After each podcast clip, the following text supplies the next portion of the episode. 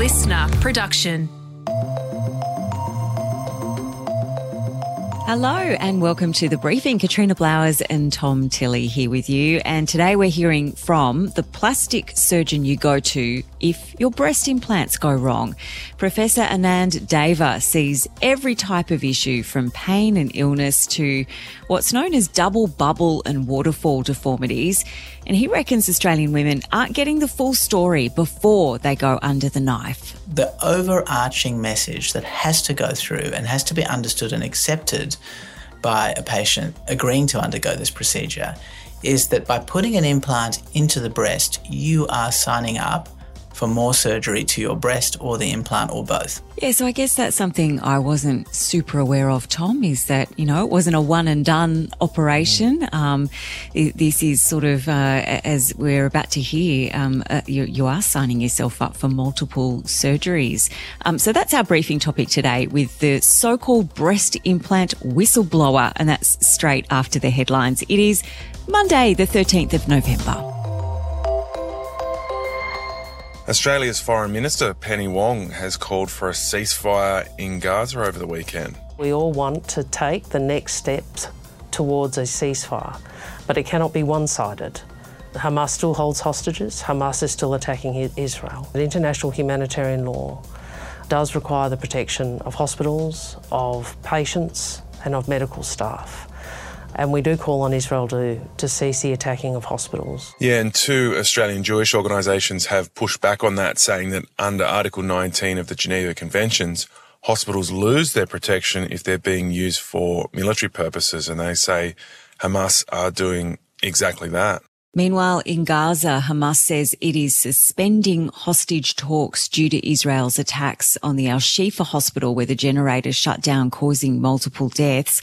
Medics there say that patients, including babies, are still trapped. But over the weekend, we had a development on that front. Israel's chief military spokesperson saying that Israel's military will help evacuate babies at the request of hospital staff and then take them to safer hospitals.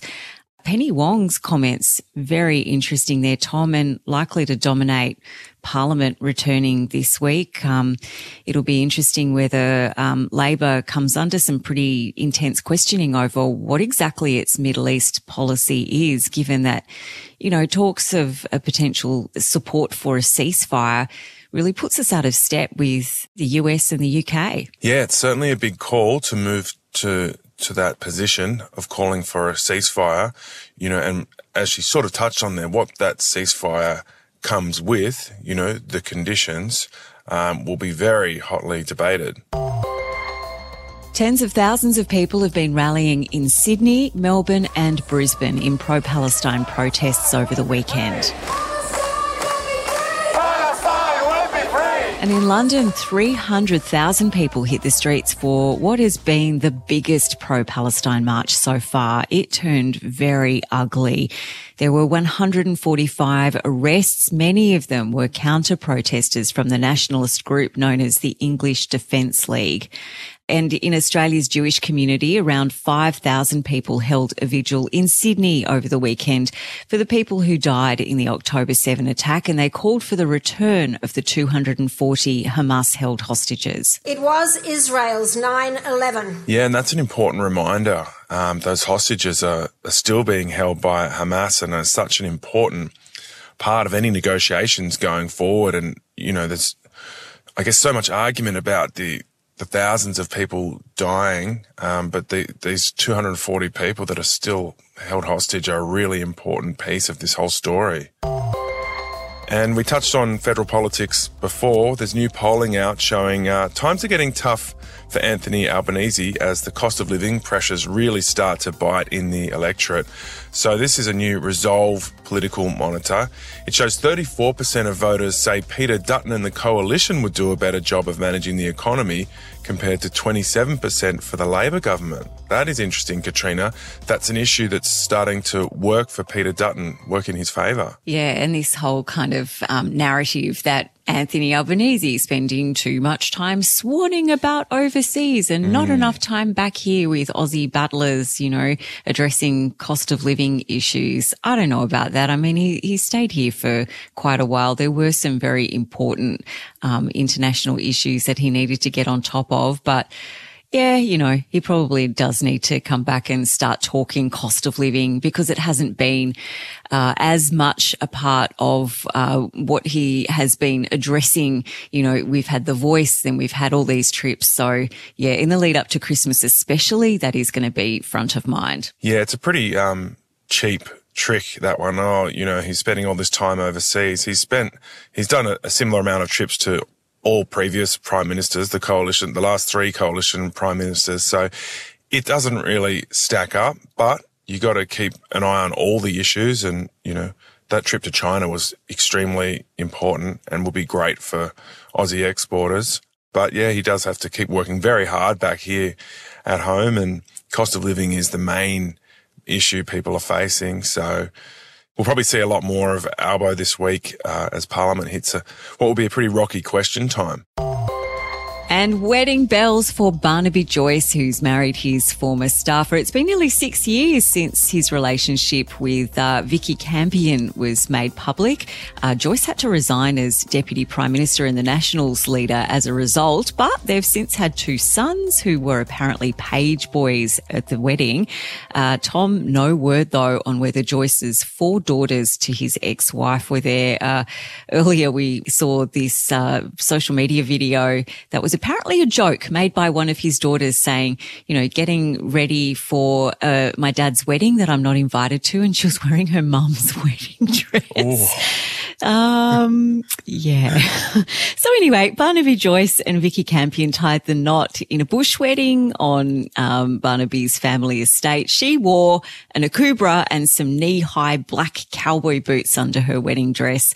Um, it looked like it would have been a pretty fun day. Yeah, I love the outfits there. Good old bush wedding fits, you know, very much on brand for Barnaby. But, um, yeah, that question about his four daughters from his first marriage, that is a very interesting one. And that social media video, if it was a joke, um, wow, very strong material from the daughters there.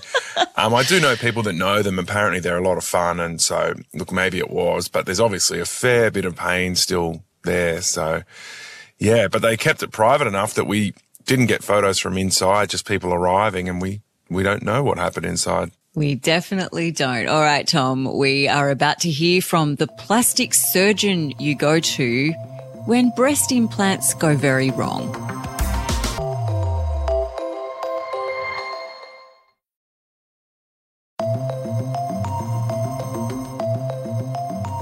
Figures show around 20,000 Australian women are getting breast implants every year.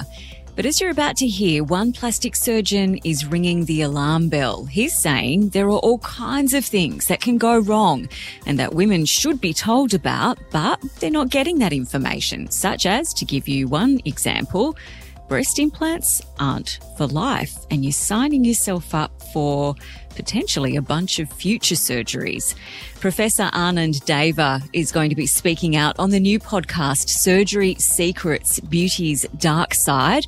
But today he is our guest on the briefing and joins me now. When it comes to risky cosmetic procedures, where do you think breast implant surgery sits on that scale of most risky to least? Well, look, um, I've had a long uh, relationship with these devices, started to research them, gosh, close to two and a half decades ago. And I would consider uh, any sort of permanent long term device being put into the body as one that's associated with the highest level of risk. Before we get into the particular kinds of risks that it um, brings about, let's talk a little bit about what that procedure looks like for people who don't know. Where does the incision go? Is the device or the implant placed above or beneath the muscle? And what's the recovery period like for each one? If you look at numbers in Australia, we talk about roughly 15 to 20,000 women having implants put in uh, every year. Three quarters of them are for cosmetic surgery, so that forms by far the majority of the market. But let's not forget 25% are for cancer as well. Implants come in all shapes and sizes and also in different sort of surfaces as well. focusing on cosmetic surgery for the moment. The procedure is generally done one to two hours as day surgery. Uh, there are a number of ways in which we can put an implant into the breast, but generally you have well you have to make an incision through the skin, and that skin incision is most commonly performed under the breast, uh, and it's hidden. And depending on how big you want to go, what your anatomy is, um, the preference of the surgeon, one can choose either a round or sort of spherical implant or an anatomic or teardrop implant. Uh, and once again, depending on uh, the anatomy of the patient or the anatomy of the breast, the surgeon could choose to put the implant above the pectoral muscle or partly below the pectoral muscle. So, uh, in short, there are many, many different options for not just the implant, but where the implant's placed. But it's really, really important that uh, the procedure is catered to the patient. All right. Well, let's talk now about what can go wrong. We hear terms, you know, like waterfall or double bubble or capsular contracture. They don't sound good. They don't sound like things you would want. What are they and how common are things like that? What happens when you put an implant into a breast is you, you create two types of complications. One is complications related to the actual implant, and one is the effect of the implant on the breast. But I think before I get into the detail, the overarching message that has to go through and has to be understood and accepted by a patient uh, agreeing to undergo this procedure is that by putting an implant into the breast, you are signing up for more surgery to your breast or the implant or both. So I think that has to be made really, really clear um, because if you have doubts or you don't want to sign up for more surgery and more cost and you know the, the risk of complications, then as I said, it's elective surgery, so just choose not to have it. In terms of the complications, well, let's focus on the implant related complications first. So, implants are not lifetime devices, they're man made, and they have got a degree of risk of failure. The commonest complication is uh, what's called capsular contracture. So you alluded to it before. And essentially, when an implant goes into the breast, the body's very clever. It forms a, a thin membrane to kind of seal off the foreign body from the rest of your biology. In normal uh, circumstances, the capsule is thin, it's pliable. If I was to examine a breast with an implant in it, it would not be something I could feel, uh, hence, the breast and the implant kind of almost join as one. In some patients, and this was a much bigger problem in the early days, the capsule uh, becomes thicker and thicker, almost forms like a, a thick scar tissue. So, the first symptom a woman might complain about is pain, a feeling, a hard edge of the implant. And then ultimately, as this capsule becomes thicker, it actually starts to squash the implant, cause folds, deformity, and ultimately so uh, tight that it can actually rupture the implant. Implants can rotate, they can rupture even without capsular contracture. That term is called silent rupture, uh, and silicon can be initially contained within the pocket or, or, the capsule. And silicon can also find its way out uh, into the breast and ultimately into the rest of the body. And that's not great because it, it can cause uh, inflammation and problems. And implants um, can also, over time, uh, generate a very rare but real cancer. Uh, so this is another area of study.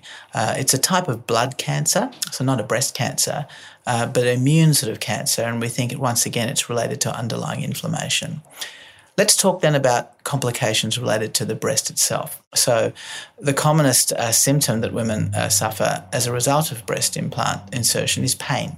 Breast pain is common even without uh, breast implants and can obviously vary with uh, the menstrual cycle. But putting an implant in there can certainly potentiate pain in some women. And it's around 20 or 30%, so that's not nothing.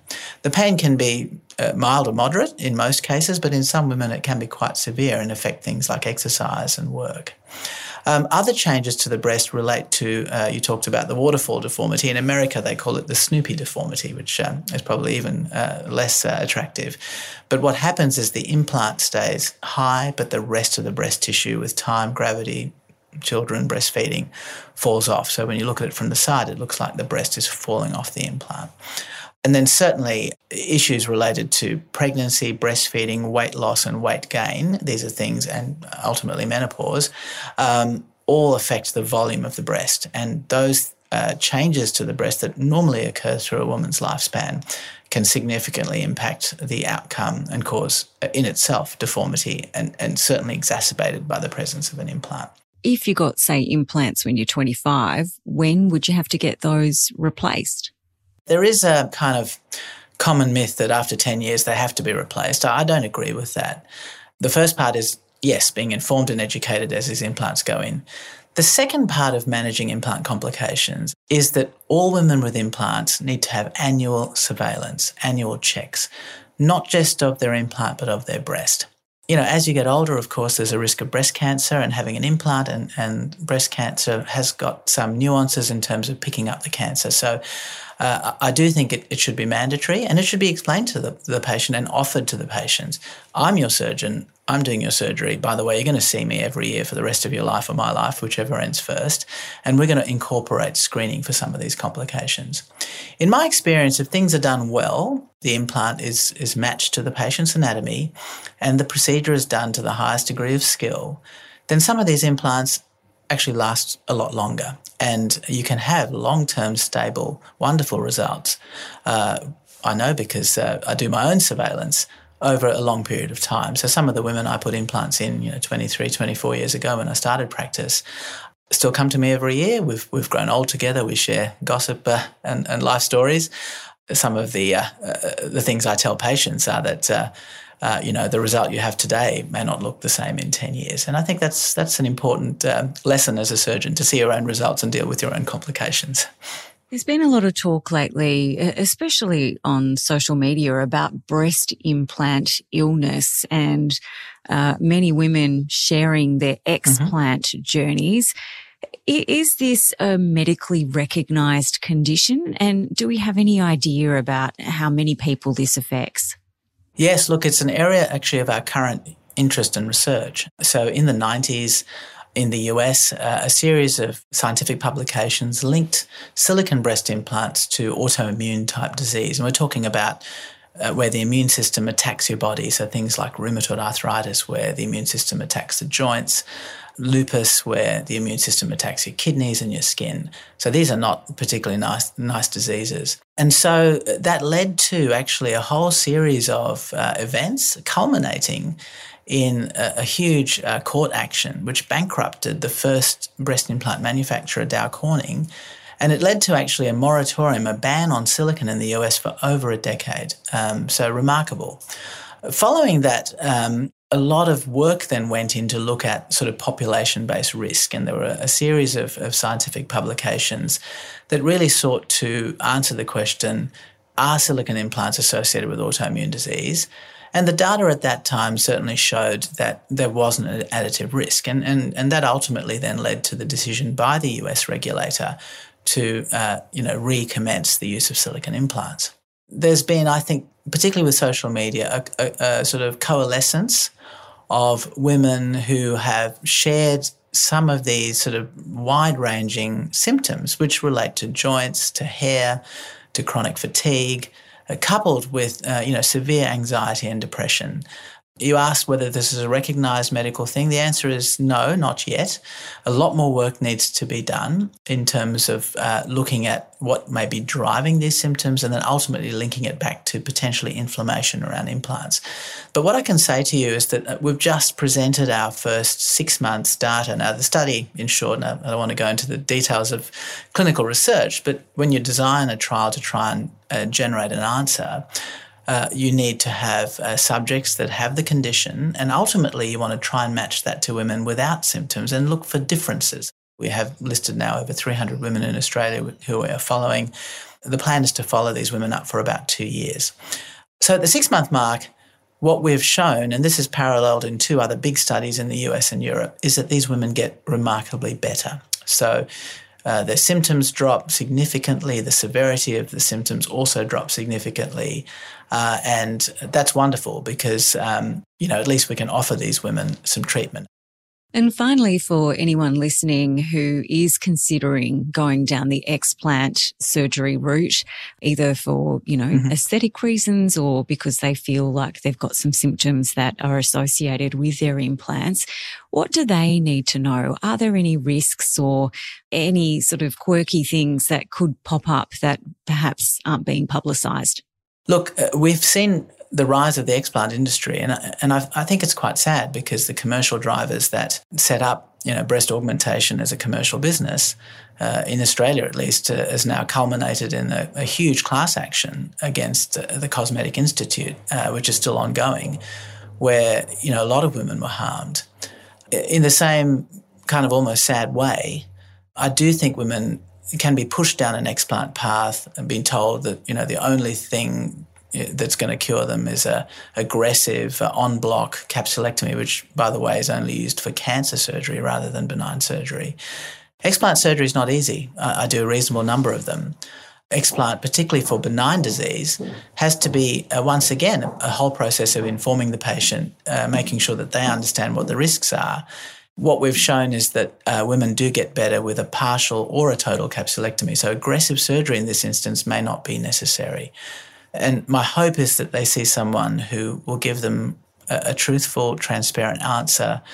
Important that these women with systemic symptoms be worked up for other underlying disease. We've picked up iron deficiency, I've picked up multiple sclerosis. Um, so there are other causes of these symptoms that need to be excluded before you go down the explant route. And that's really, really important.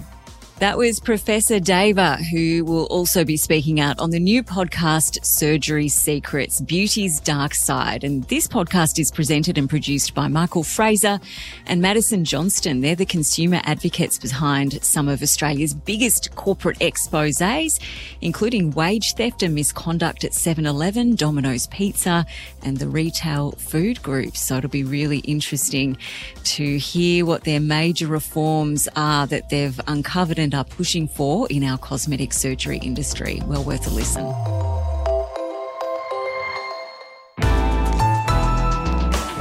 Listener.